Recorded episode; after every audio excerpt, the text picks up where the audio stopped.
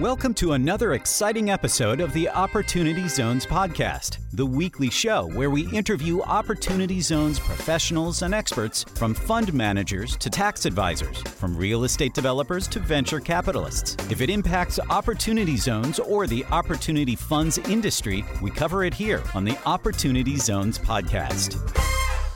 Welcome to the Opportunity Zones podcast. I'm your host, Jimmy Atkinson. Last month, Opportunity DB hosted a live webinar highlighting the new Opportunity Zone reform legislation and called on our listeners and viewers to help advocate for its passage in Congress. What follows today is the audio version of this webinar titled How to Advocate for Opportunity Zone Improvements. To view the panel in video format and to learn more about the panelists, check out the show notes page for today's episode. You can find the show notes at opportunitydb.com slash podcast and look for the episode titled how to advocate for Opportunity Zone improvements. Finally, to read and sign our advocacy letter to congressional leadership, please visit opportunitydb.com/letter. Enjoy. Welcome to today's webinar, How to Advocate for Opportunity Zone Improvements. And today you're going to learn how you can show your support for the extension and enhancement of the Opportunity Zones policy to congressional leadership. What we've done is we've drafted a letter that we're going to ask you to sign your name to. But before we get to that, I want to introduce our panelists today and then get a breakdown of how the new bill would improve the Opportunity Zone policy exactly. I'm Jimmy Atkinson, founder of Opportunity DB and host of the Opportunity Zones podcast. I'm co hosting today's webinar with Chris Cooley of Ozworks Group. And joining us as guest panelists today are Catherine Lyons, Director of Policy and Coalitions at the Economic Innovations Group, and Rachel Riley, of aces and archers. So I'm going to turn it over to Catherine and Rachel to get get us going today. Uh, before we kind of dive into our advocacy efforts and before we hear from our other guests today who are going to highlight some really impactful stories of community driven opportunity zone projects and the success they've had let's step back and get a, get your take on what this opportunity zone reform bill is exactly why it was introduced, why it's necessary, and why most Opportunity Zone stakeholders that I've spoken with are behind it. So, uh, Catherine and Rachel, I'm going to turn it over to you now. Can you paint us a picture of where we're at with the legislative efforts and what this reform bill does exactly? Yes, absolutely. And thanks again for having me um, as part of this webinar. Uh, so, on April 7th, uh, Senators Booker and Scott led um, a coalition of uh, bipartisan uh, co sponsors in the Senate. Representatives Kind and Kelly uh, led a, a, similar group of bipartisan uh, representatives in the House. Um, to introduce the uh, Opportunity Zones uh, Transparency Extension and Improvement Act. Um, the senators and representatives were joined by um, Senators Warner, Van Hollen, um, and uh, and Young, um, as well as uh, Representatives uh, Kildee, Sewell, and Walorski. So a good uh, ten co-sponsors came together um, again on a bipartisan basis uh, to introduce this in both chambers. Um, and you know this this legislation uh, is is really important. It's you know a thoughtful set of um, of improvements to strengthen the opportunity zones policy, um, and it is notable that the longtime champions of this policy in Congress, the original co sponsors of the Investing in Opportunity Act, which was that initial vehicle uh, that first established the idea of opportunity zones and was ultimately incorporated into the tax law in 2017, um, that they are behind you know, this group of, uh, of improvements as well and, and came together to uh, put the, this set of, uh, of, policies together. Um, so very notable as to who's behind it. And I think um, you know the, the co-sponsors who came around it really represent um, a, a, really fantastic group um, that will hopefully grow. Um, and again, with uh, maybe the support um, or uh, of, of this group as well. Um, so I'll go through uh, kind of each of the provisions in some detail, um, and Rachel uh, and I will kind of tag team this conversation and provide some examples of kind of how we potentially see this working in practice and uh, some of the kind of intent behind the provisions and what the uh, what they aim to do in terms of how how it would strengthen the OZ policy. Kelsey. Um, so I think the the first uh, the first point is, or the, the first like really important uh, provision that um, while it's kind of section 202, I think in the in the legislation, I'll address it first, um, is the establishment of reporting requirements. Um, I think if you have been a part of any conversations around opportunity zones uh, in the past, uh, you know, four or so years, um, reporting requirements something has likely come up. Um, you know, the uh, reporting was part of the original the Investing in Opportunity Act. It was always intended uh, to be part of the opportunity zones policy so we can all track better kind of what activities are taking place because of the incentive in communities across the country. Um, it was uh, taken out for procedural rules in the 2017 tax uh, tax bill process. Um, and so uh, since then, several bills have been introduced, um, including by Booker and Scott, um, to uh, reestablish reporting requirements and actually go above and beyond what was even originally included. Um, and and uh, essentially, what this what the provisions in this bill would do is this make this one of the most closely monitored, if not the most closely monitored policy of its kind. Um, so the the the the reporting bill that's actually included in this bill is the Impact Act, which was Senator Scott's bill that he introduced on a bipartisan basis at the end of 2019. Um, so that's essentially been folded into um, this legislation. Um, and what the Impact Act would do is uh, is codify and expand Form 8996 and 8997. So reporting required for both opportunity funds and investors. Um, it would also require an annual report for Treasury to publish an annual report of aggregated information from the collection of that data on those forms um, or, or through the process that's established uh, through this legislation. Um, and I think what's also really notable, and again, what goes a bit above and beyond, I think what, what most kind of place-based policies require is it would also um, require a, a, kind of community outcomes uh, study as well. So, um, on a longer term basis, um, it would require Treasury, um, in collaboration with other agencies, to take a look at the outcomes of opportunity zones as compared to um, other low income communities that were not designated as opportunity zones, but would have been eligible, you know, in that 2018 designation process.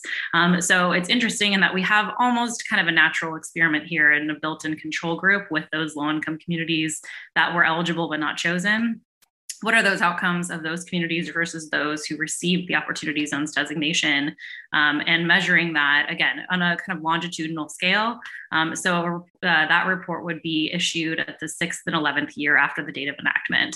So that would give us a much better sense of, you know, uh, is this policy accomplishing its goals um, to improve the outcome, the economic outcomes and, and increase economic opportunities, you know, for residents of the communities that were designated as opportunity zones. So, um, uh, you know, all taken all together, um, really important, uh, you know, uh, policy to strengthen the transparency and the you know community outcome measurement um, around this policy um, and something that has generally been called on by a broad and wide group of um, you know the champions in congress but also by external stakeholders and i think what's also really important about the Impact Act um, is that it's, I think, generally accepted by the market as something that strikes a good balance of not being overly burdensome, but yet still collecting really important information to help us assess, um, you know, how the policy is working and what activities it's catalyzing nationwide. Yeah, the only thing I'll add to that, Catherine, uh, you just mentioned it, but in our discussion with fund managers, uh, fund managers have taken a look at the requirements here and have said this is not a problem. You know, that was one of the key concerns. We don't want this to be overly burdensome. We don't want to be providing personal identifying information from investors. And fund managers seem to be on board with being able to meet these requirements. And to Catherine's point made earlier, it, it's going to be really important, especially if we want to see uh, OZs last into the future, even beyond a potential extension, to be able to ground our perceptions of the policy in data as opposed to anecdotes, which unfortunately we too often rely upon today. So that's all I'll add on reporting. Great. Great. Um, that's yeah, help, helpful um, background. Yeah, the impact act. We've had the benefit of having that out in the world since 2019, and so um, you know, folks have had uh, a lot of time to take a look at it and even kind of build out some uh, potential models to help uh, meet requirements there if it were to indeed be enacted. Um, and I think that the general consensus, just to echo Rachel's point, is that it, it shouldn't be uh, too challenging to do. So um, again, strikes that balance. Um, so the next uh, kind of set of provisions um, is sort of, uh, looking at the opportunity zones map itself um, and the designations of some of those zones. So it would modify um, the map slightly in uh, taking a look at um, you know z- zones that currently um, or according to the latest available data um, are uh, have an, uh, a median family income of 130% or above the national average, um, and early sunsetting uh, the OZ designation for those tracts. Um, I'll kind of start out um, by saying that generally the map is very well targeted um, to high need communities. Um, this was validated in the GAO report that came out uh, late last year that found, you know, what what our research had also shown is generally that opportunity zones are lower income, higher poverty than, than the national average, and even um, more so than the low income communities that were eligible um, uh, but not designated. So governors on the whole did a very good job of, um, of picking places that were um, you know aligned with the intent of the behind the incentive. But there are a handful of outliers, and a small percentage of tracts do have were eligible but do have a, a higher median family income that exceeds that threshold um, that's set out in the legislation. And so uh, the the legislation would essentially lay out a process um, by which those zones would be identified and then ultimately early sunset. Um, state executives, though, would also have the ability to replace those zones on a one for one basis with higher need communities. Um, and uh, there's uh, additional parts of the process as well. Um, states, we've heard from states that some mistakes were made in the designation process, true mistakes like you know the wrong census tract number um, that ultimately led to like a, a battle you know a, a, former battlefield or a graveyard or a swampland being designated where there's truly no opportunity for investment. Um, you know those uh, would be eligible to be added to the list. Similarly, if state executives wanted to make the case uh, to Treasury that um, a, a, tract that does have an, a median family income that exceeds that threshold um, is really critical to their economic development strategy or, or kind of make a, a, similar case. And if Treasury agrees, they could potentially get that tract accepted as well. Um, so there's, uh, again, a, a, kind of lengthy, uh, thorough process that's laid out in the legislation um, to allow for um, a kind of refinement of the map um, and taking a look at again a small percentage of the tracts um, that would be would be eligible for that sunset. Um, it also lays out rules and guidance for pre-existing investments, so essentially investments that have already taken place in these zones or are planned for these zones, um, and provides um, again some rules for for how those investments should be treated. Um, essentially, you know, if if they meet certain requirements um, and these investments were kind of ongoing um, in these zones, obviously these zones are currently zones, and so um, you know should be able to receive the tax benefit um, if they can kind of show that that that investment was sort of made or um, was planned um, prior to uh, kind of de-designation. Um, yeah, go ahead, Rachel.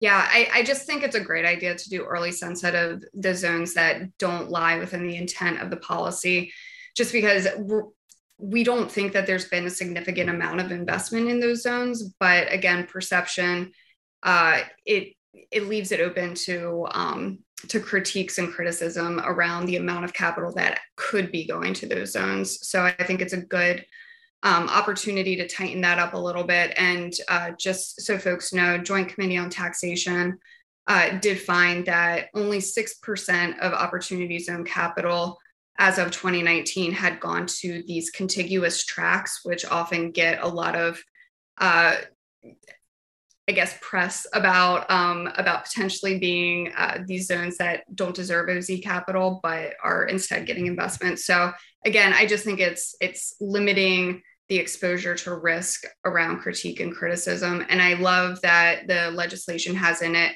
that designation of new zones uh, will require some community input because we know that the way designation happened the first time around, some states had an open process, some states had a closed process. So I think that community input is going to be uh, really important. We're hoping for an open and transparent process across the board. Yeah, great points, um, especially on, on, the last one. Yeah, trying to kind of take some best practices learned from the 2018 process and apply those to um, this uh, certainly more limited um, kind of process that would that would take place um, in states uh, were, if this legislation were to pass. Um, one thing, uh, the one kind of follow-on question that is natural and that we would uh, usually get um, is, you know, what where are these zones?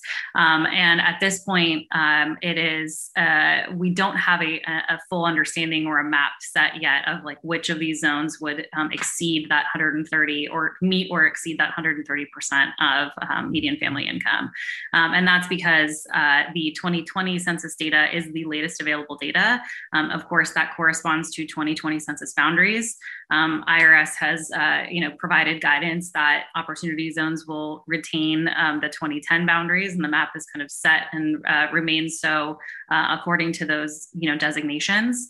Um, what that means is that we'll ha- we or Treasury or somebody who has the capacity to do this um, will need to, uh, ho- hopefully, a federal agency will need to kind of correspond that 2020 data um, to the 2020 2010 boundaries rather. So um, that is a, a it's a bit of a task. Um, and so uh, that's why we don't yet have um, the information or, or, the full scope yet of, of the map.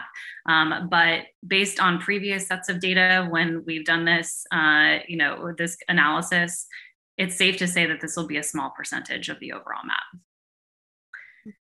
Um, in the similar vein um, of kind of relooking at the map, um, the uh, the legislation also incorporates the Rust to Revitalization Act that was introduced back in um, last month in March uh, by Representatives Kildee and Ruppersberger.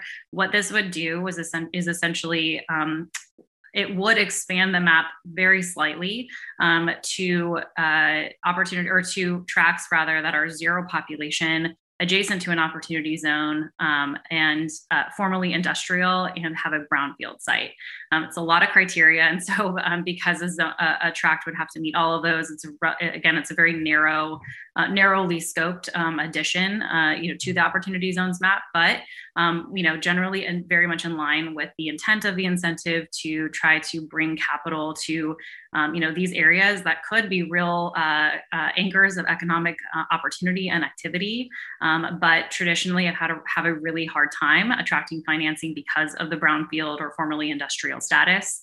Um, and so, and, and, of course, we're not eligible initially because zero population uh, means that they can't meet, you know, the poverty or income uh, requirements um, as as laid out in the statute.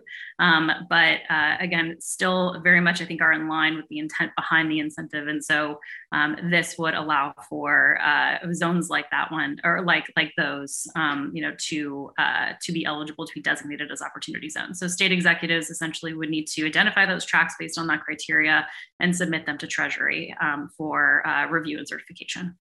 Um, so kind of moving on to the um, away from the map and sort of back to kind of other other parts of the policy. Um, so I think uh, you know the next thing that this would do um, is uh, extend the policy. So um, essentially, it would take the you know 2026 deadline um, you know for gain deferral and to invest and extend that out by two years uh, to the end of 2028. and it would also lower the requirement um, so right now you have to hold your investment uh, for seven years um, in order to receive the 15% step up in basis or the additional 5% uh, step up in basis. Um, you know, of course, that deadline passed essentially um, and at the end of 2019. Um, this would lower that from uh, seven years or change that from seven years to six years. So, what that means in practice um, is that if this legislation were to pass sometime this year, um, that investors would have before the you know until the end of the year to invest and take uh, take advantage of the full suite of benefits um, that the policy offers. Um, this is essentially the uh, I think we, another question that we've gotten as we've explained, you know, kind of participated in, in um, conversations like this one is, you know, why two years?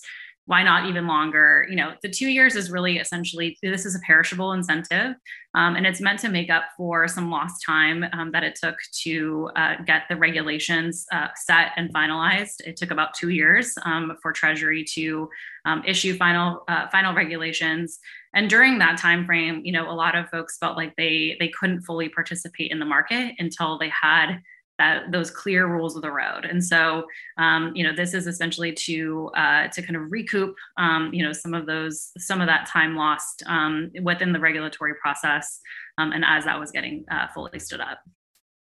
Yeah, and I think, you know, all available data points to the fact that there was exponential investment volume year over year, uh, 2020 to 2021. Uh, I think having an additional two years just helps to uh, further harness that growth and uh, expand the marketplace.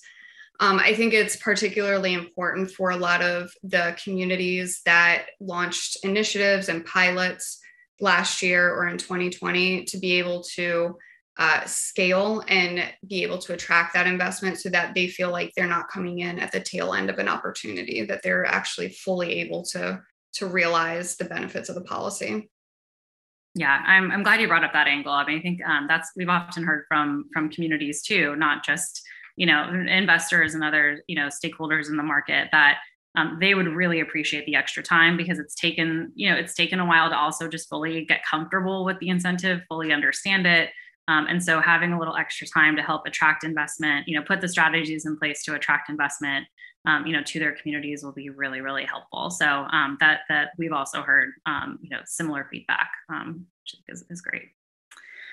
Um, great. So I think that uh, the the next piece, there's only a couple more, so bear bear with me. I know we're going into a lot of detail here, but I hope this is helpful. So you're doing great. Uh, yeah, keep it going. And we got two more, and then uh, we've got a lot more planned for today, but this yes. is important. So make sure everybody is on the same page about what yeah. this bill does. By the way, I had a sorry to interrupt, Catherine, but I had a couple questions in the chat about which bill it was we were discussing. I think some people may have joined later or missed that. So I did post a link to the bill in the chat in case anybody's uh, curious about what exactly it is we're discussing. It's, it's referred to as the Opportunity Zones Improvement, Transparency, and Extension Act. It was introduced in Congress earlier this month, as Catherine mentioned at the at the top of the show here. Uh, Catherine, I'll turn it back over to you for the last two points. Thank you. Yeah, sure, of course.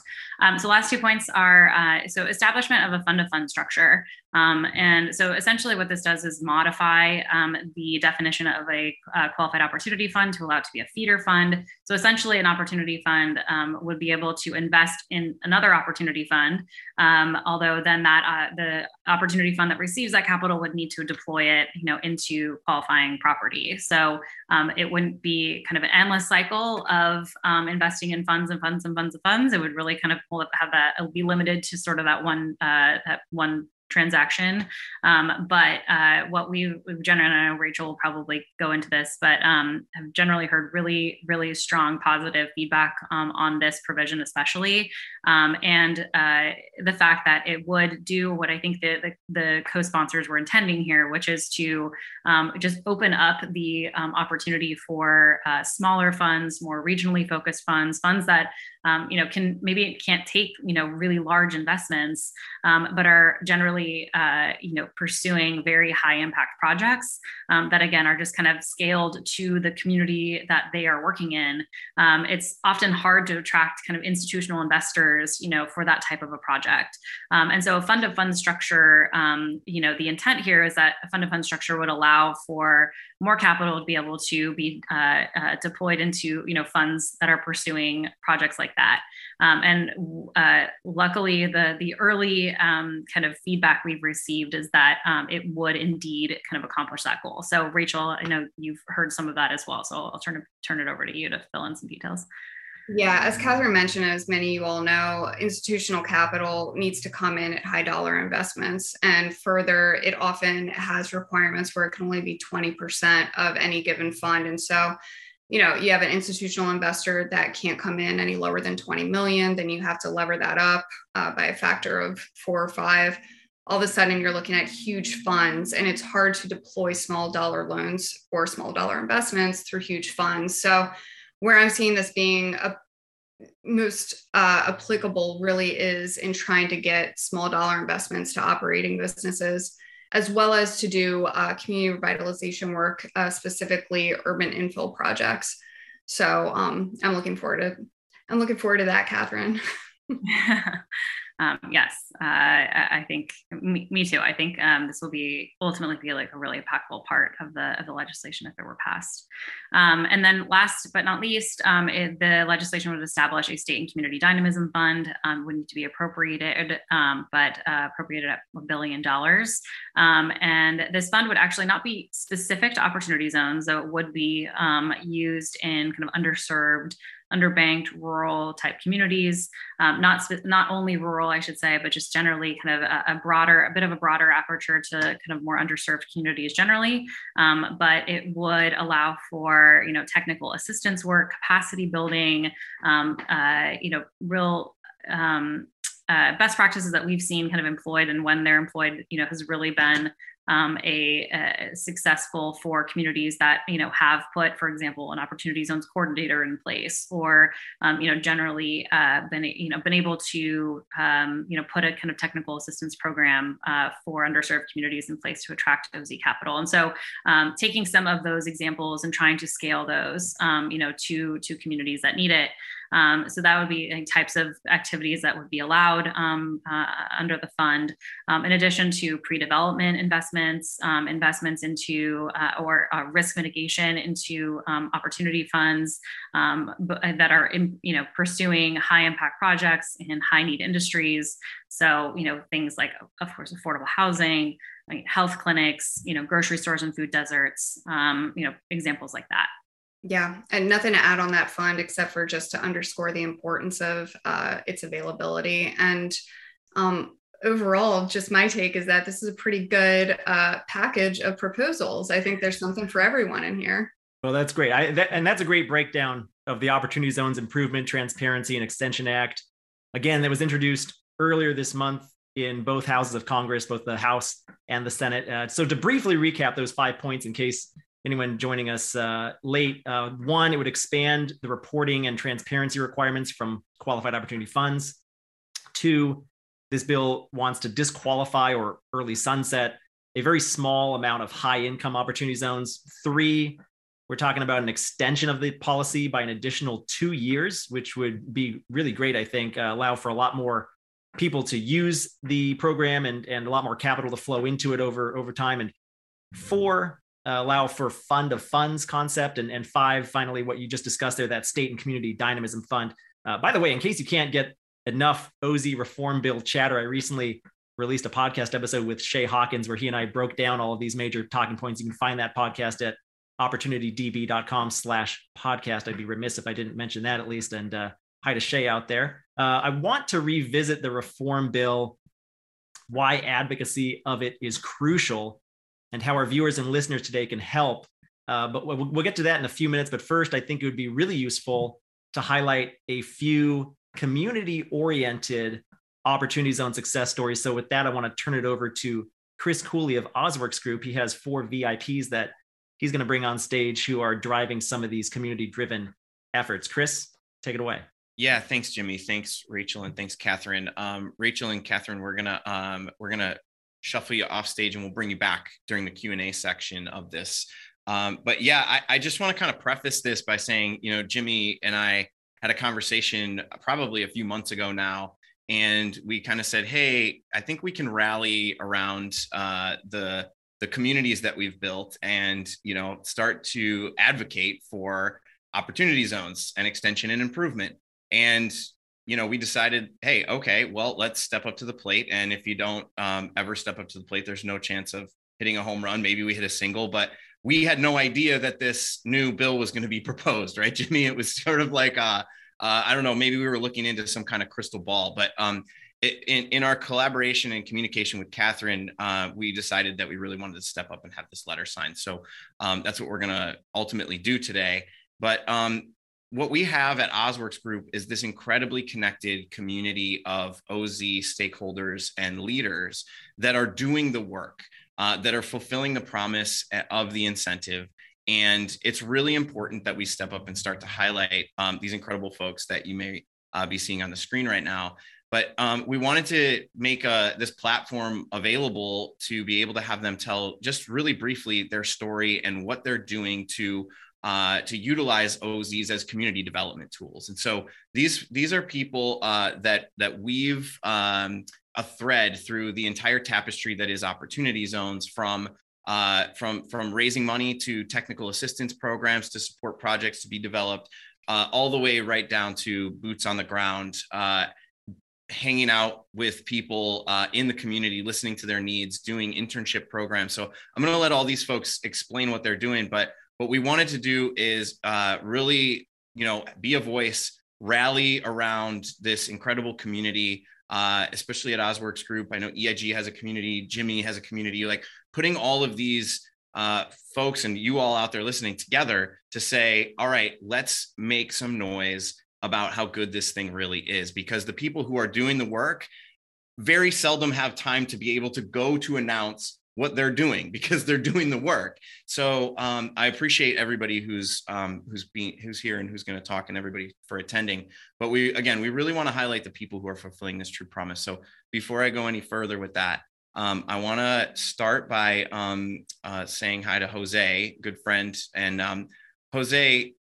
I'm going to kick off with you, and uh, hopefully, folks out there will see how this whole you know sort of thing is weaving together in a storyline. But um, Jose, please, and, and everyone uh, who's a p- panelist, um, introduce yourself, and I'll kind of call on you as we go. But Jose, you kick things off um, and tell us about yourself a little bit and and what you're doing down there in Puerto Rico.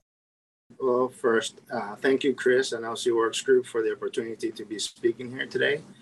Um, I'm Jose Torres, the managing partner and founder of Monduro Capital Partner. Um, I actually relocated back to Puerto Rico three years ago and founded this company to be focused on investing in opportunity zones throughout Puerto Rico.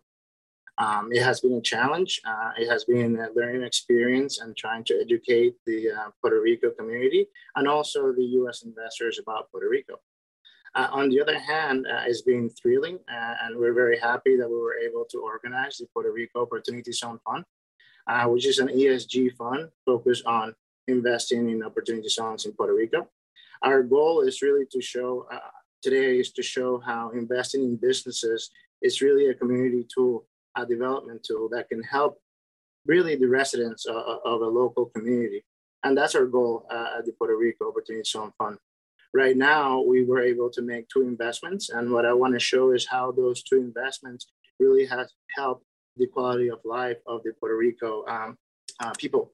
Um, the first investment we made was actually in a company called Sunbeat Energy.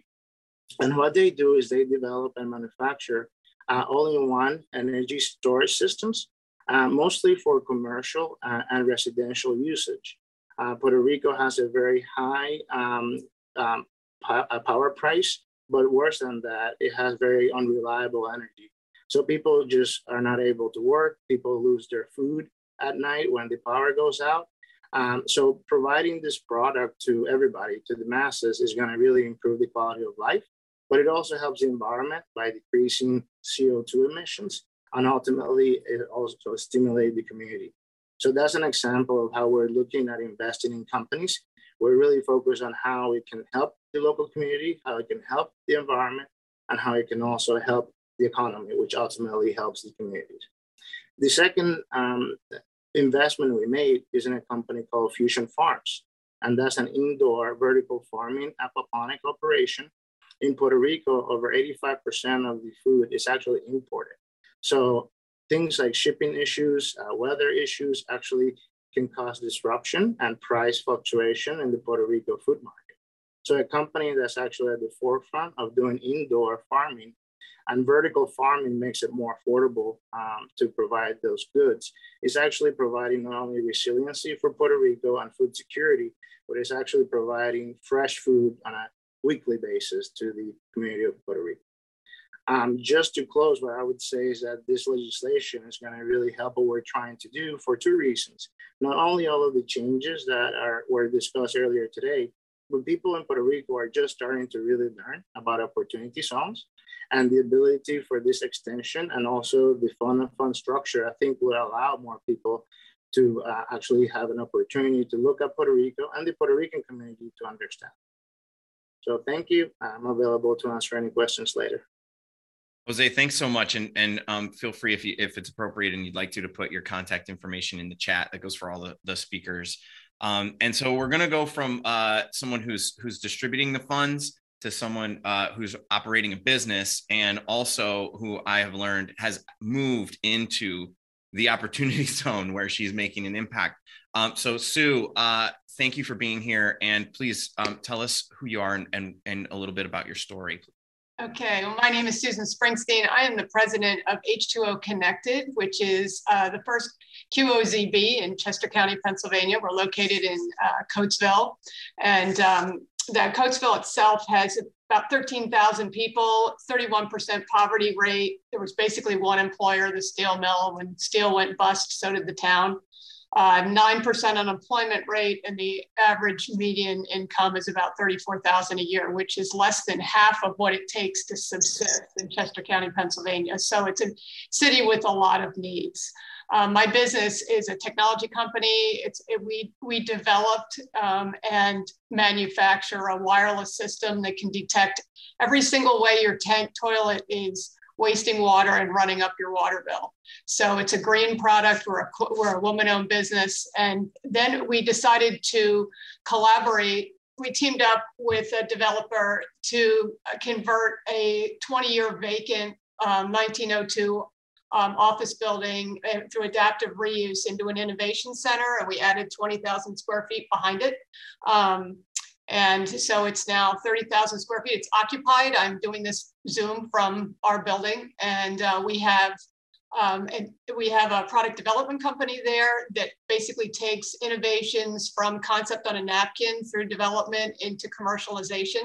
We have a manufacturing facility there, so there's five different electronic products that are being made here at the moment. Um, we are we also have um, four, five early stage technology companies that are either here or we have one that's moving in in the next two weeks. Um, so it's just really it's a it, it's a project that's that's operated and working. And some of the things that I've found is that you know we are boots on the ground. We're very much involved in the community. I actually live here now. Moved in about nine months ago. And because the OZ initiative requires a 10 year involvement to get the full benefits, you really become part of the community if, you know, when you're directly involved. And so we've established a long term high school internship program. A lot of underserved school districts don't have really strong STEM programs. So we have 15 students in here now. We expect to double that. Um, we're offering a marketing track so the kids that want to go directly into the workforce will have skill sets where they can actually make a, a livable wage from the beginning. You know, as we all know, we're having trouble finding qualified employees, so we're trying to solve that problem. We're working with um, the city to offer entrepreneurship programs for people that have a side hustle that warrants being taken to the new the next level. And we're also working with groups providing first-time homebuyer education and grants because uh, in Coatesville, there's this collective move to avoid the massive gentrification. And to do that, we've got to build the earning capacity of the community that's here.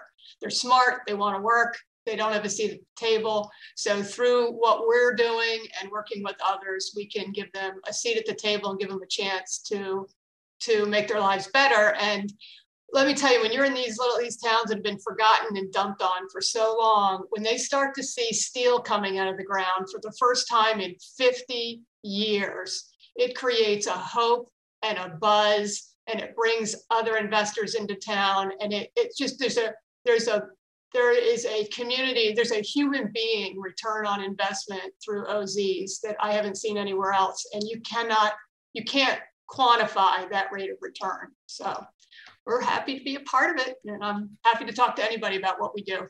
Thank you, Sue. Definitely drop your contact information. Um, your story is incredible. And uh, every time I talk to you, it's inspiring because what you're doing is you're actually going to opportunity zones and stepping foot in them to feel and sense what the impact possibilities are. So thank you for that. Um, so we're going to roll now into um, Stacy out on the West Coast. And um, Stacy, thank you for joining us. It's been a pleasure to get to know you over the last year plus.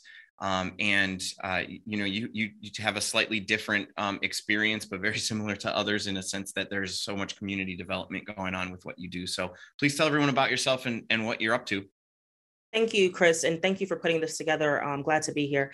Uh, Stacy Cumberbatch, I'm the managing director of Blended Impact. We're an innovation lab and emerging mass, uh, asset manager, and we're based in Southern California. Uh, so we provide technical assistance to local government, uh, project sponsors, and entrepreneurs and OZs. Uh, we work extensively in Riverside County, which has the third highest amount of OZs in the state of California, and we cover 14 cities. Um, our cities range anywhere from the university town over to, for example, Lithium Valley, which President Biden has declared as a, um, a national priority. Uh, so there's a lot of potential here. Uh, cities are anywhere from 18,000 in size to 330,000, uh, you know, people in size. So there's a lot of range as well in the, in terms of the programs that we have to create to be able to serve the different, you know, municipalities and the the, the communities that we work with.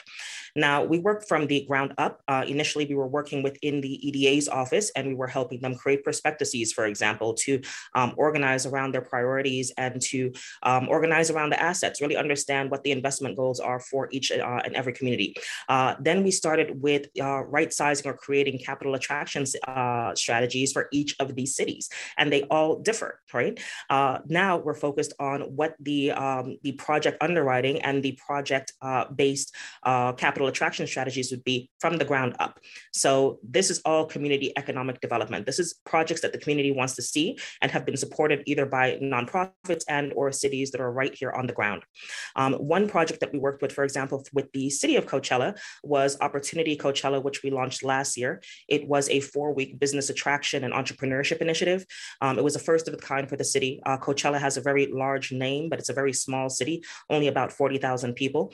Um, it was primarily a rural and, and migrant uh, farm workers community. Um, and the largest industry there is tourism, for example, um, from the Coachella Festival.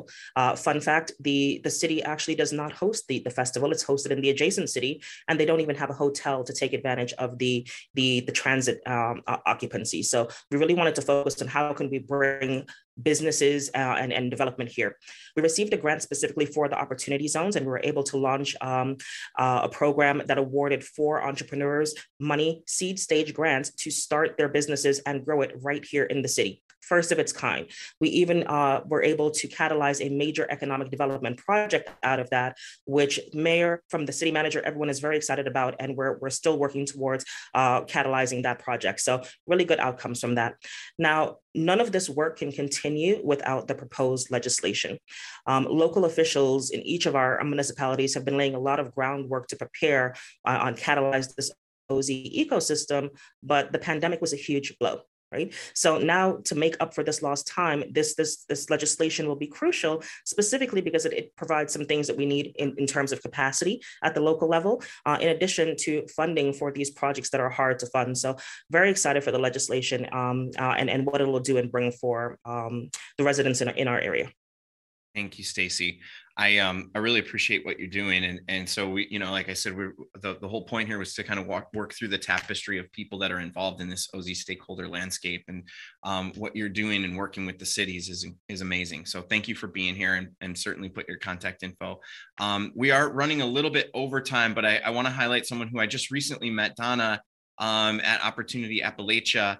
Um, Donna, if uh, I know you had a slide ready, but if you could, maybe we'll we'll nix that for now um, until next time. But uh, I I would love to hear about the successes that you all have seen and, and hear a little bit more about you, and then we'll flip it into uh, this conversation about the actual letter that we want everyone to get on board and sign today. So uh, I'll pitch, pitch, it over to Jimmy in a sec. But Donna, if you could, uh, two minutes or so, give us a little bit of background. Thanks. Thanks, Chris, and thank you again for the invitation. And it's great to hear all the wonderful work that uh, my colleagues are doing out in the field.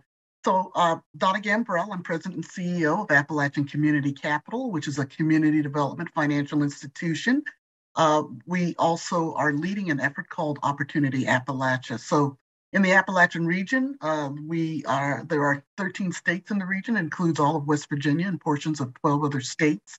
Uh, clearly, uh, an area that has tremendous opportunities, but also challenges. And when the Opportunity Zone Tax Program was enacted in 2017, many people believe that the rural opportunity zones were at a distinct disadvantage in attracting investments because, number one, um, the rural communities have fewer resources to enable them to develop community strategies and package transactions to potential investors. And, and two, um, the investment opportunities often have lower rates of financial return than do faster growing cities.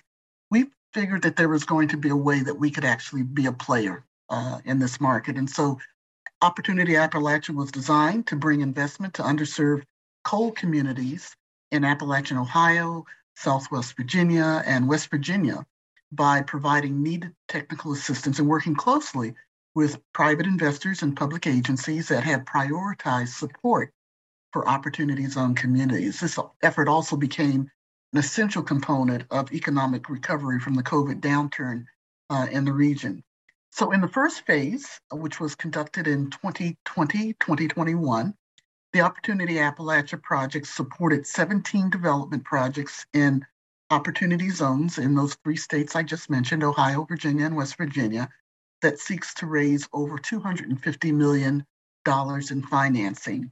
And to date, five projects have been identified, uh, have identified financing sources and either have closed on their financing or are anticipated to close on $42 million in 2022, creating more than 170 jobs in coal impacted uh, communities.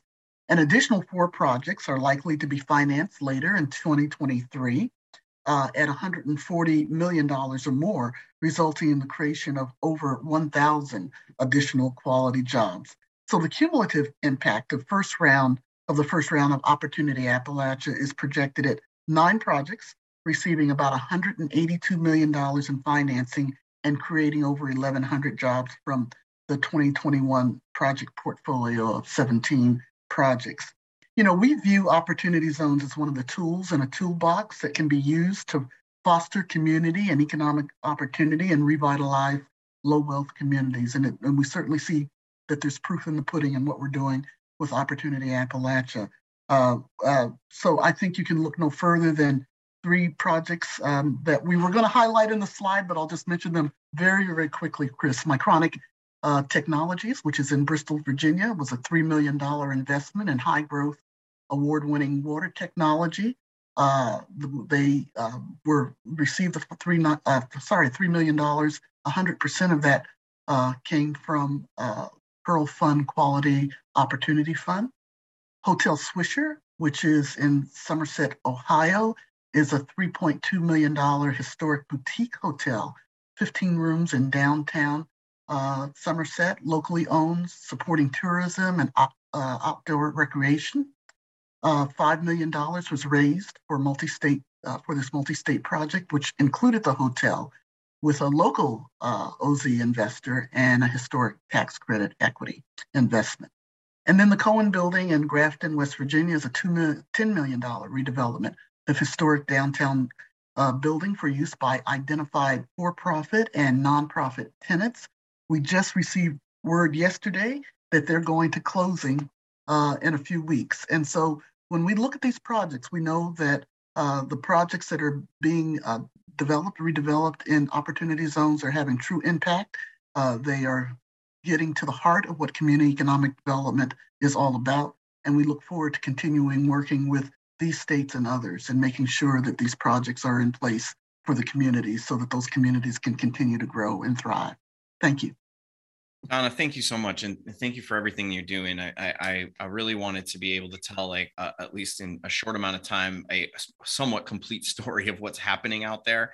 Um, one of the things that we'll be doing is uh, I want to be able to highlight more of the stories that are coming out of the community and Ozworks group. There's just incredible people doing incredible things. Um, so I'm going to drop our YouTube link because we do plan to shoot more of these, and and and so go there, subscribe, and follow. The one thing I do want to say is that uh, nothing has been done or is guaranteed. And you know, this bill that's being proposed is being proposed, and it's not done. And there's a lot of questions coming up: what if, what will, what may happen? But um, without a collective voice uh, and politicians hearing what is being successfully uh, executed through this incentive, um, there's no reason to pay any attention to it. So this is my rallying cry, right? And I know Jimmy's going to lead into this letter in a second, but um, one of the reasons that we came together to do this is that we can be louder collectively. And so that's the point of initiating this dialogue and having this conversation and making sure that um, as a as a as an ecosystem that us as representatives um, of these communities can do something to to put a voice in front of in front of politicians. So that's going to be my uh, my parting word here. I'll put a link to our YouTube channel and Jimmy, uh, if you want to introduce the letter. I just want to say again, I appreciate everyone making time to tell their stories a little bit and to to be here today to listen to this. So thanks again. Yeah, that was incredible. Thanks, Chris, for bringing those speakers on, and thank you again to Jose, Susan, Stacy, and Donna for sharing your opportunity zone success stories. This OZ reform bill would help advance more projects like the ones you just heard from today. But now we need your help. And to that end, as we've been alluding to uh, throughout the course of today's webinar, we've drafted a letter to congressional leadership that we're going to send off next week. And we're asking you to add your name to it. The more names we get, the more impactful our letter will be. Uh, we, are going to ask you to sign it right now, but the deadline to sign is one week from today. So if you're not ready to sign it right now, if you want to read it, mull it over. Uh, you don't have to sign it right now, but of course, we'd love it if you could sign it right now. So to read the letter and sign your name to it, you can visit opportunitydb.com slash letter. And I've also dropped a link in the chat just a minute ago. It's, it's right there if you just want to click that link as well. We have a ton of great questions, by the way. I'm going to bring in Ashley Tyson to help us answer those questions in a couple more minutes. But first, actually, I want to see if uh, if Catherine and Rachel are, are still here. Uh, I wanted to bring them back in uh, and get their thoughts. I guess the first question to to start us off on the Q and A portion is uh, is from me, kind of a leading question. Why is this type of advocacy so important? Why does it matter? Why is it crucial that we all, as opportunity zone stakeholders, reach out to Congress in this fashion? Yeah, um, I'll, I'll, go ahead and start. I mean, it's it's just imperative that um, you know members of Congress hear from their constituents or about activity that is happening in their districts and states. That is what drives and motivates you know their work essentially.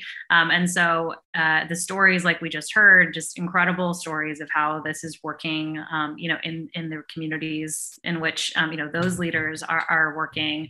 Um, you know that those are the stories that members of congress and their staff really want to hear. Um, we were just at uh, the novogradac conference last week um, and uh, spoke about this legislation on a panel and was joined by Ways and Means Committee staffer, as well as um, staffer from uh, Senator Scott's office, both of whom reiterated how important this is. And especially, I think the, the Ways and Means Committee member or, or staffer, rather, I mean, what he basically said was he has, you know, 30 or so members, um, you know, that he's that he works with and works for directly, um, you know, on, uh, in the House. Um, and what he observes in that role and from that vantage point is that they all need to know more about what's going on you know in their districts um, and they want to know. Um, they they look at this policy and maybe they don't uh, they're not fully aware of you know all the activity that it's catalyzing you know where they're uh, and the good potential good it's happening for their constituents.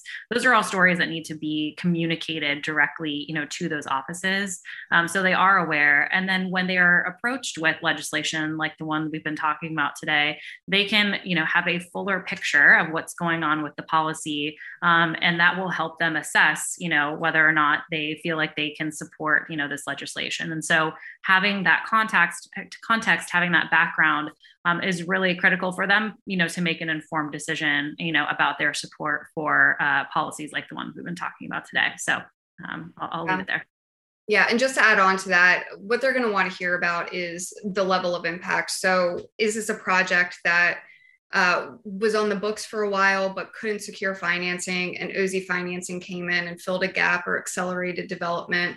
Uh, how many jobs are anticipated? So you can use projections, you don't have to use actual jobs. Um, how is this contributing to the local tax base? How, how is it generating additional revenue for the community? And also, how is it filling a need uh, that the community has identified, whether it's workforce housing, a, you know, a new grocery store, whatever it is, I'm sure that it's filling some need. So those are the types of things to communicate if you're going to send or do individual outreach outside of this template document. Yeah, yeah fantastic. Um, thank you both for for responding to that. I just brought in Ashley Tyson because we do have a few rather technical questions that I think uh, Ashley, as an opportunity zone attorney, would be well suited to help us address today really quick uh, i just got reminded that um, or i just i just got a request that hey wait a second um, this is great sending this letter to congressional leadership what if i wanted to contact my member of congress whether that's uh, you know my two senators or my representative in the us house of representatives we have also drafted template letters that you can use. I've just uh, dropped a link in the chat to our advocacy toolkit. You can find that at opportunitydb.com slash advocacy hyphen toolkit. The link's there in the chat right now. Uh, if you go there, I've got um, links to three letters if you really want to get carried away. One is the sign on letter that we'd really like everyone to sign on to. And by the way, I see that we already have uh, 19 people who have signed it. So thank you for that's a quick, you read fast and you sign quickly. So thank you for that. Um, that's incredible. Um, if beyond that, though, if you also want to address a letter to your members of Congress, we have um, a template on that advocacy toolkit link that I just referred to. And then another thing is if you're a capital allocator, if you have a project or a fund that you have deployed capital into another opportunity zone, and you'd like to write to the members of Congress that represent that zone, even though it may be outside of where you live, that would be very powerful as well. So, to that end, we also have a third letter um, that you can download at that link that I just linked to, and I'll drop it in the chat again here in, a, in another minute in case anybody missed it. But let's let's get going with some of the questions here today. We've got a lot of good ones. Um, Stuart asks, how about adding new OZ properties such as areas suffering from disasters fires and drought and expanding OZs within tribal lands. Is, is does this bill do that at all? Is there potential to add new opportunity zones? I might look to um, to to Catherine to to address that. Yeah, sure. Um, so this bill does not uh, expand opportunity zones or the map uh, to include those places. I know that there has been legislation proposed in the past uh, to, to, do that, um, specifically for or in the wake of natural disasters, but um, this bill does not uh, incorporate those provisions. I think but, that one of the ways that there that that could happen though is to the extent that there's going to be some of those higher income tracts removed, that right, those tracts could be one of the ones identified to be replaced.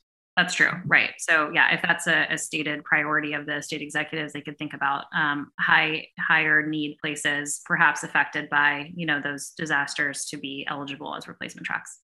So along those lines, and one of the things that uh, that the, the legislative aides mentioned at the Novogradac conference was get involved with your grassroots uh, groups. So really kind of explore your local community about different groups that are out there, educate them about opportunity zones, but then also really look to how your state's going to handle that process.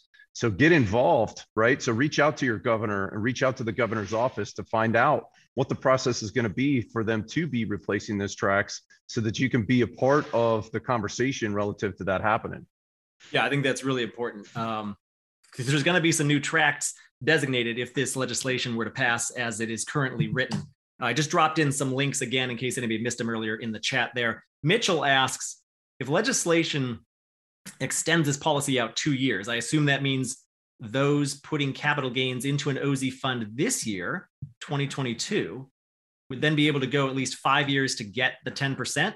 Or is that gone and being replaced by your six years? And what is that incentive percentage? So maybe uh, maybe Ashley and Catherine, you can you can break down what what is happening with that step up in basis should this reform legislation get get pushed through those those benefits there.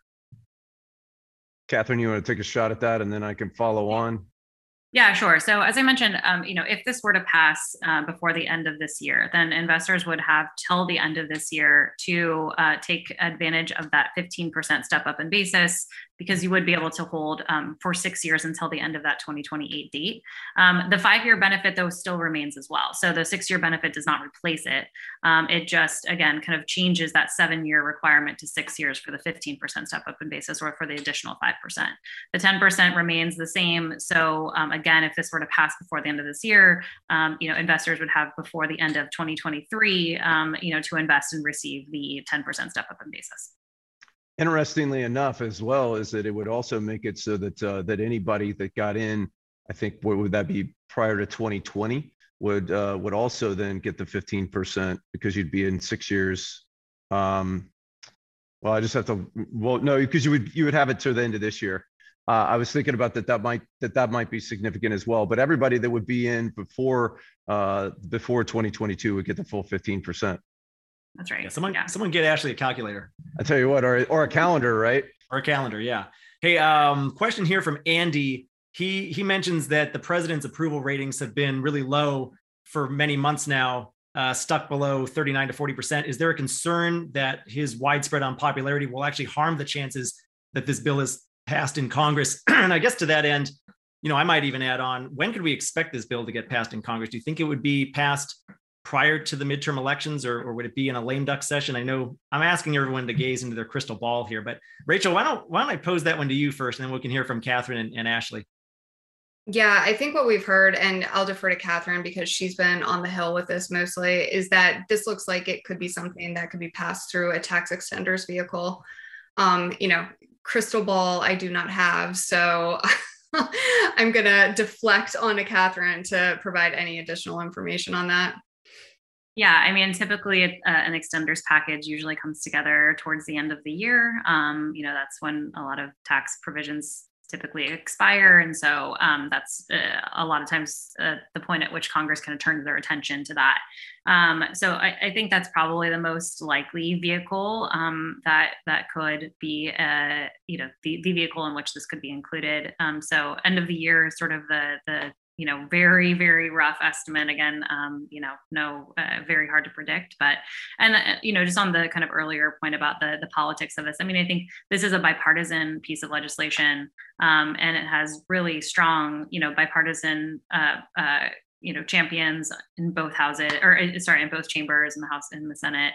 Um, so i think that that goes a long way um, to to showing that this has strong support across you know uh, uh, the range of kind of political spectrum um, and, uh, and and hopefully that um, you know lends itself well toward uh, toward uh, getting included and you know getting the the attention and support of leadership. So that that's what certainly we'll we'll be working toward and, and I'm going to find this finish. I'm going to, you know, I don't really have anything extra add other than, you know, no crystal balls inside of this, but I think it is an opportunity. And I think that opportunity zones are kind of one topic that everybody can agree on that's uh, actually overall a good thing, particularly if we're adding some of the reporting requirements and impact things necessary to, you know, to really give us some information about it. So, uh, you know, regardless of when it gets through. I just hope that it does. And that's what we're all here on this call to do is to make sure that we're spreading the word to try to make that happen. Right on. So, by the way, we are at the top of the hour. So, if anybody had only blocked off an hour for this and need to hop, I won't hold it against you. Just wanted to be um, respectful of everybody's time here today. But if you can stick around a little while longer, I know we've got plenty of questions to keep answering here. So, I'm going to keep going. But if you have to slip off anybody, please feel free to do so won't hold it against you. Jamie uh, pushes back a, little bit against um, the legislation.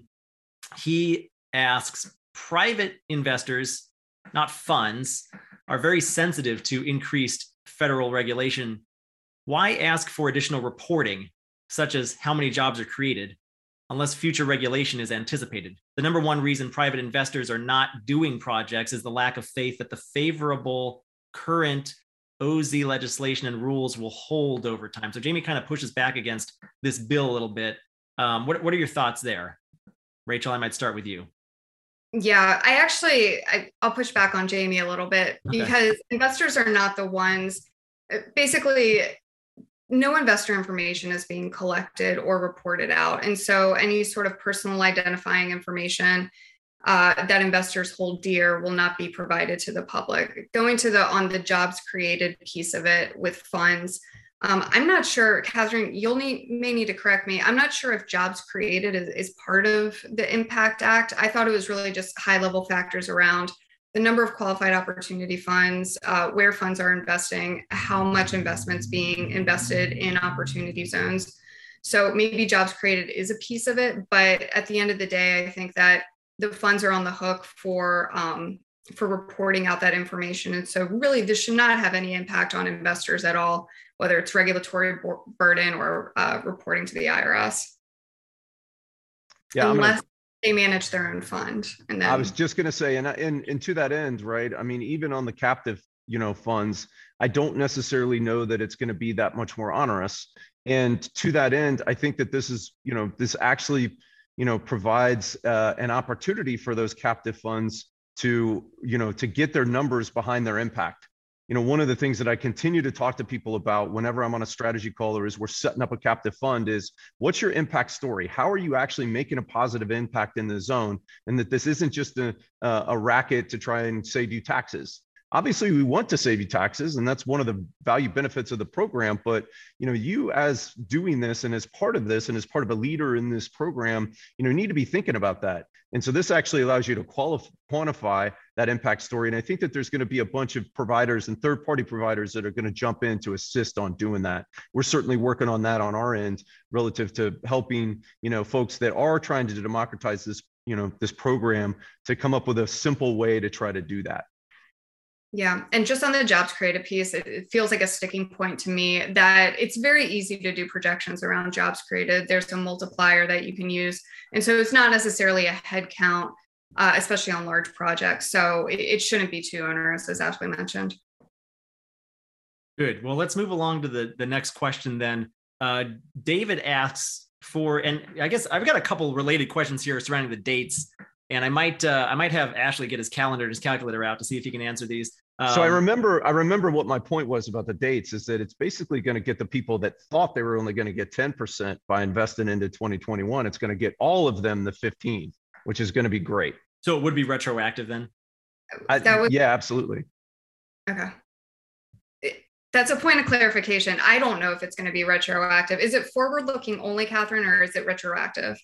Well, I mean, it so it is apl- applicable to all investors. Uh, so you know, yes, there's no, it's not a, it's not only for new investors. Um, but it would be, yeah, I mean, you would have to, yeah, you would have to invest before the end of 2022 in order to receive the 15% step. Yeah. So yeah. So Tim specifically asks, we do get 15% if we invest before the end of 2022. The answer to that is yes, then. Right. And obviously that's uh, in, uh, uh, contingent on the policy passing. Right. so, and, and uh, passing as it is currently written also, which which could correct, change correct. over time. So, so, yeah, the policy would need to pass this year. And then uh, if it were to, it, you know, and again, I know we just talked about an end of the year package. So, you know, potentially there would be a, a short window of time there to, to take, uh, to invest and receive that benefit. Right. So here's a related question from David. Uh, the, the, the, the OZ incentive as written um, section 1400Z-2 allows you to defer your capital gain recognition until the end of 2026, right?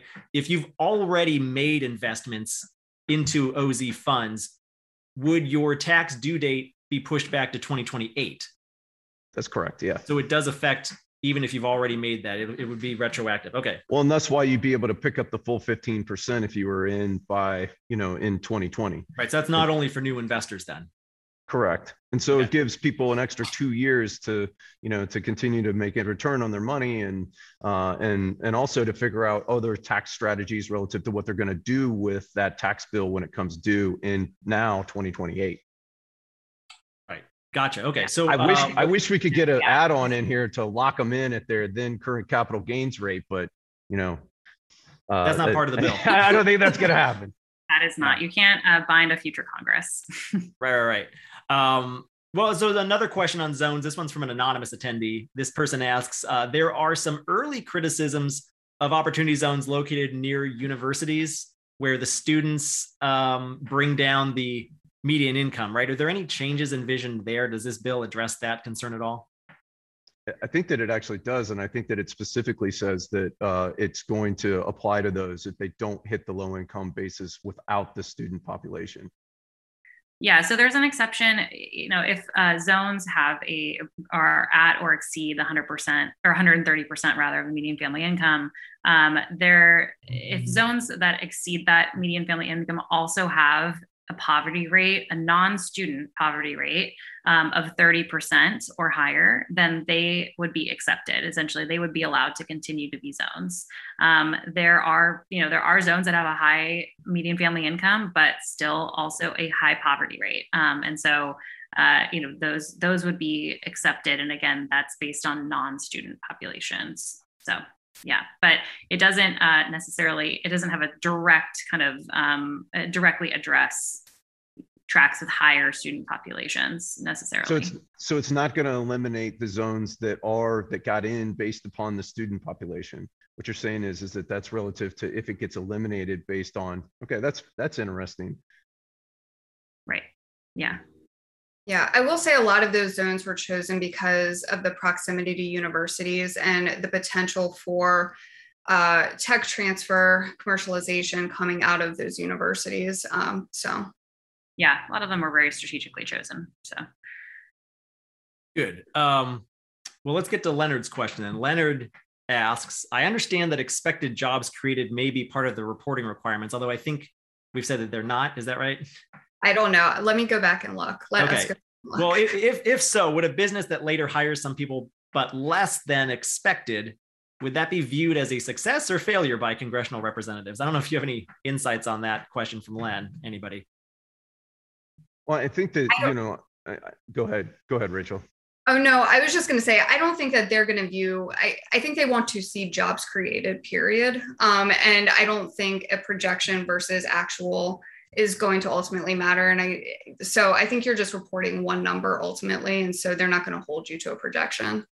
Correct. And I think that that's the key is what you actually created. And if some of those jobs ultimately end up going away, I mean, that's the, that's the way of, you know, economics. Excellent. Well, uh, I know we're we're running over. I do want to go. I want to see if we can go for five more minutes. We're not going to get to all the questions. We have too many, and I apologize if we don't get to your question. But we'll try to address it via email offline a little bit later today. I'll try to pass along all the questions that I can.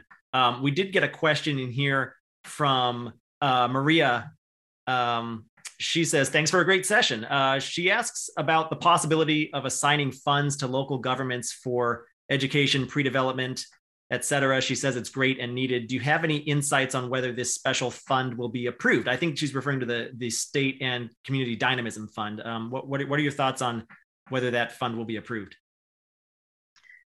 Yeah, so I mean, it is part of it's part of the legislation, um, but as I as I mentioned, it would need to go through the appropriations process um, in order to appropriate be appropriated that one billion dollars. So um, again, that would uh, require a bit of a crystal ball, um, but I think that's sort of a uh, that would be a future step um, once uh, hopefully this passes. Um, but uh, yeah i mean i think um, that that would be a, a, required step though in the process is to also go through the appropriations committee um, and and get that fund uh, appropriated the billion dollars that the that the legislation asks for yeah, Rachel, I think Ashley, I don't know if you had anything else to add there. Go ahead. Ashley. Well, I think it's going to be really interesting to see how they actually administer the dynamism fund and how they actually roll that out. And once again, I think that each one of us needs to, to, to really pay attention to that and we need to get involved in the conversation and uh, and, and keep our finger on the pulse of how that's happening. And then that's going to allow us to give a roadmap to folks about how they can apply and how we can scale that relative to getting access to it. And so uh, maria i think that that's going to be one of the important things that we all need to do is to figure out okay how is this getting administered and how can we you know really position you know governments and that kind of thing that are really doing good stuff to be able to go and grab that yeah, and to Ashley's point, I think communicating early uh, is really important, especially for folks who have been involved with opportunity zones at the ground level for a few years now. At this point, being able to communicate to your governor what is needed in the field in order to deliver high impact projects, whether that is actually pre-development, you know, credit enhancement, whatever that is, or if there's a new initiative or an initiative you want to scale through technical assistance capacity building money just communicating that now, I think is important so that it's not an afterthought uh, should the funds get passed. You know, so to that to that point, right? So Ed Knight has this question about how he gets a, you know, how he finds how he can get his project out to a fund. You know, that should specifically be one of the things that gets dialed in relative to a process here, right? With technical assistance and guidance and that kind of thing to facilitate those kind of interactions. And I think that we've got a real big opportunity there to do so. Yeah, let's have Ashley connect with Ed uh, offline after the after the show today. Uh, then we got time for two more questions. So, question here from Clay. He asked to the point concerning incentivizing investments into rural opportunity zones. What are the panel's thoughts on how the bill can be amended? I don't think we're going to amend the bill, but but what are your thoughts generally on providing additional tax incentives for rural zones? Yeah, I think this is where that state and local dynamism fund really comes in and having governors target whether it's through you know potentially funding financing that helps drive investors to those places to rural communities that's i think the quickest uh, point from a to b in getting more money to rural places and Go ahead. Oh, sorry. I was just going to say that rural is actually um, called out as the kind of prioritized as one of the criteria for a prioritized place for the fund um, to be sub allocated to. So. So, as part of what we're doing here, and we're getting involved in the grassroots, we're going to political meetings, and we're working with our re- respective, uh, you know, elected officials. We need to be communicating with them the value of them getting involved at a state level relative to additional incentives. So the states that have done that have been extremely successful. So like Ohio passing an extra 10%. And if you can, you know, effectively lobby for that as it relates to the rural aspects of your state, I think that that's going to be one of the things that can further set you apart. And specifically getting them to tap that dynamism fund so that that way they can marshal the resources of all of the collective agencies that are out there. So get people working as a team, tap all of the available resources, bring those to bear, and then that's going to make the rural deals way more attractive. Fantastic. Uh, let's do one more question here. It's from Charles. He asks, I assume that you would like us to push others to sign this letter. Yes. Who else would you like to sign it? Municipal officials, community leaders, financial lenders, and developers. Who, who should we try to get to sign this letter? Rachel, Catherine, Ashley, what are your thoughts on on who we should reach out to? Yeah, I'll turn that over to Catherine just on advocacy strategy. Um, yeah, I mean, I think you know if the if the congressional staffers were here today, I think what they would tell you is just hearing from a real, you know, diversity of stakeholders, you know, in the market, from community leaders, you know, from folks who are actually and actively, you know, pursuing opportunity zones deals in these communities, um, you know, and other, you know, other uh, people involved you know in making the market work i mean those are all important voices um, that i think uh, you know congressional leadership um, the you know the the champions of this legislation. Um, that's you know all voices that they are eager to hear from. Um, so again, not to not to speak for them directly, but um, I, I, think I think I can say that um, on their behalf is that you know again hearing how this policy would impact your work. Again, the types of stories that we heard sort of in the middle of of this webinar um, about how this legislation uh, has the potential to kind of further you know make this work even more effective. those are the kinds of, uh, of stories that I think are important um, and for congressional uh, leadership and champions to hear from. And that's the kind of uh, uh, that that's definitely really helpful for them to hear as well, as well as how it could potentially be even further refined. Um, again, I think we have to be uh, somewhat mindful of kind of the scope of the legislation. You know, this is uh, the the provisions that were included. You know, uh, is what has bipartisan support.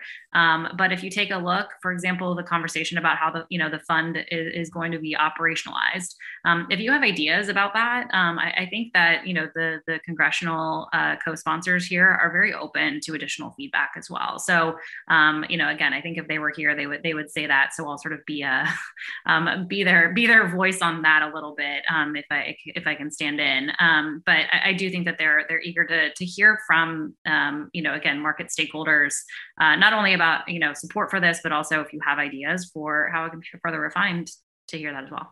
So I'm going to round that out, Jimmy, and I'm going to say that the greatest thing about America is that everybody has a voice right? So literally, this is everybody that can vote, right? I mean, that's who we need to sign the letter because th- that's who this affects. And I think that that's the greatest thing about this country that we live in.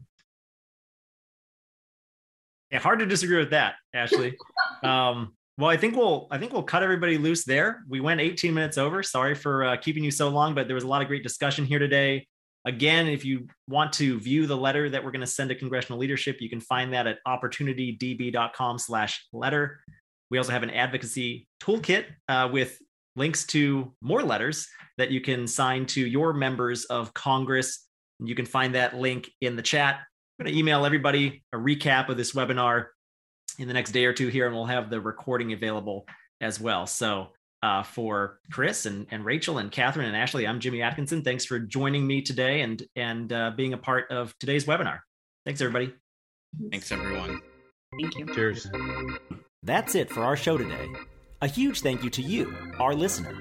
If you liked this episode, please rate and review us on iTunes. The Opportunity Zones podcast is produced by the Opportunity Database Visit OpportunityDB.com to learn more about Opportunity Zones and Opportunity Zone Fund investing. You can learn how to subscribe to this podcast and read more about today's guest in the show notes by visiting opportunitydb.com slash podcast. And we'll be back soon with another episode.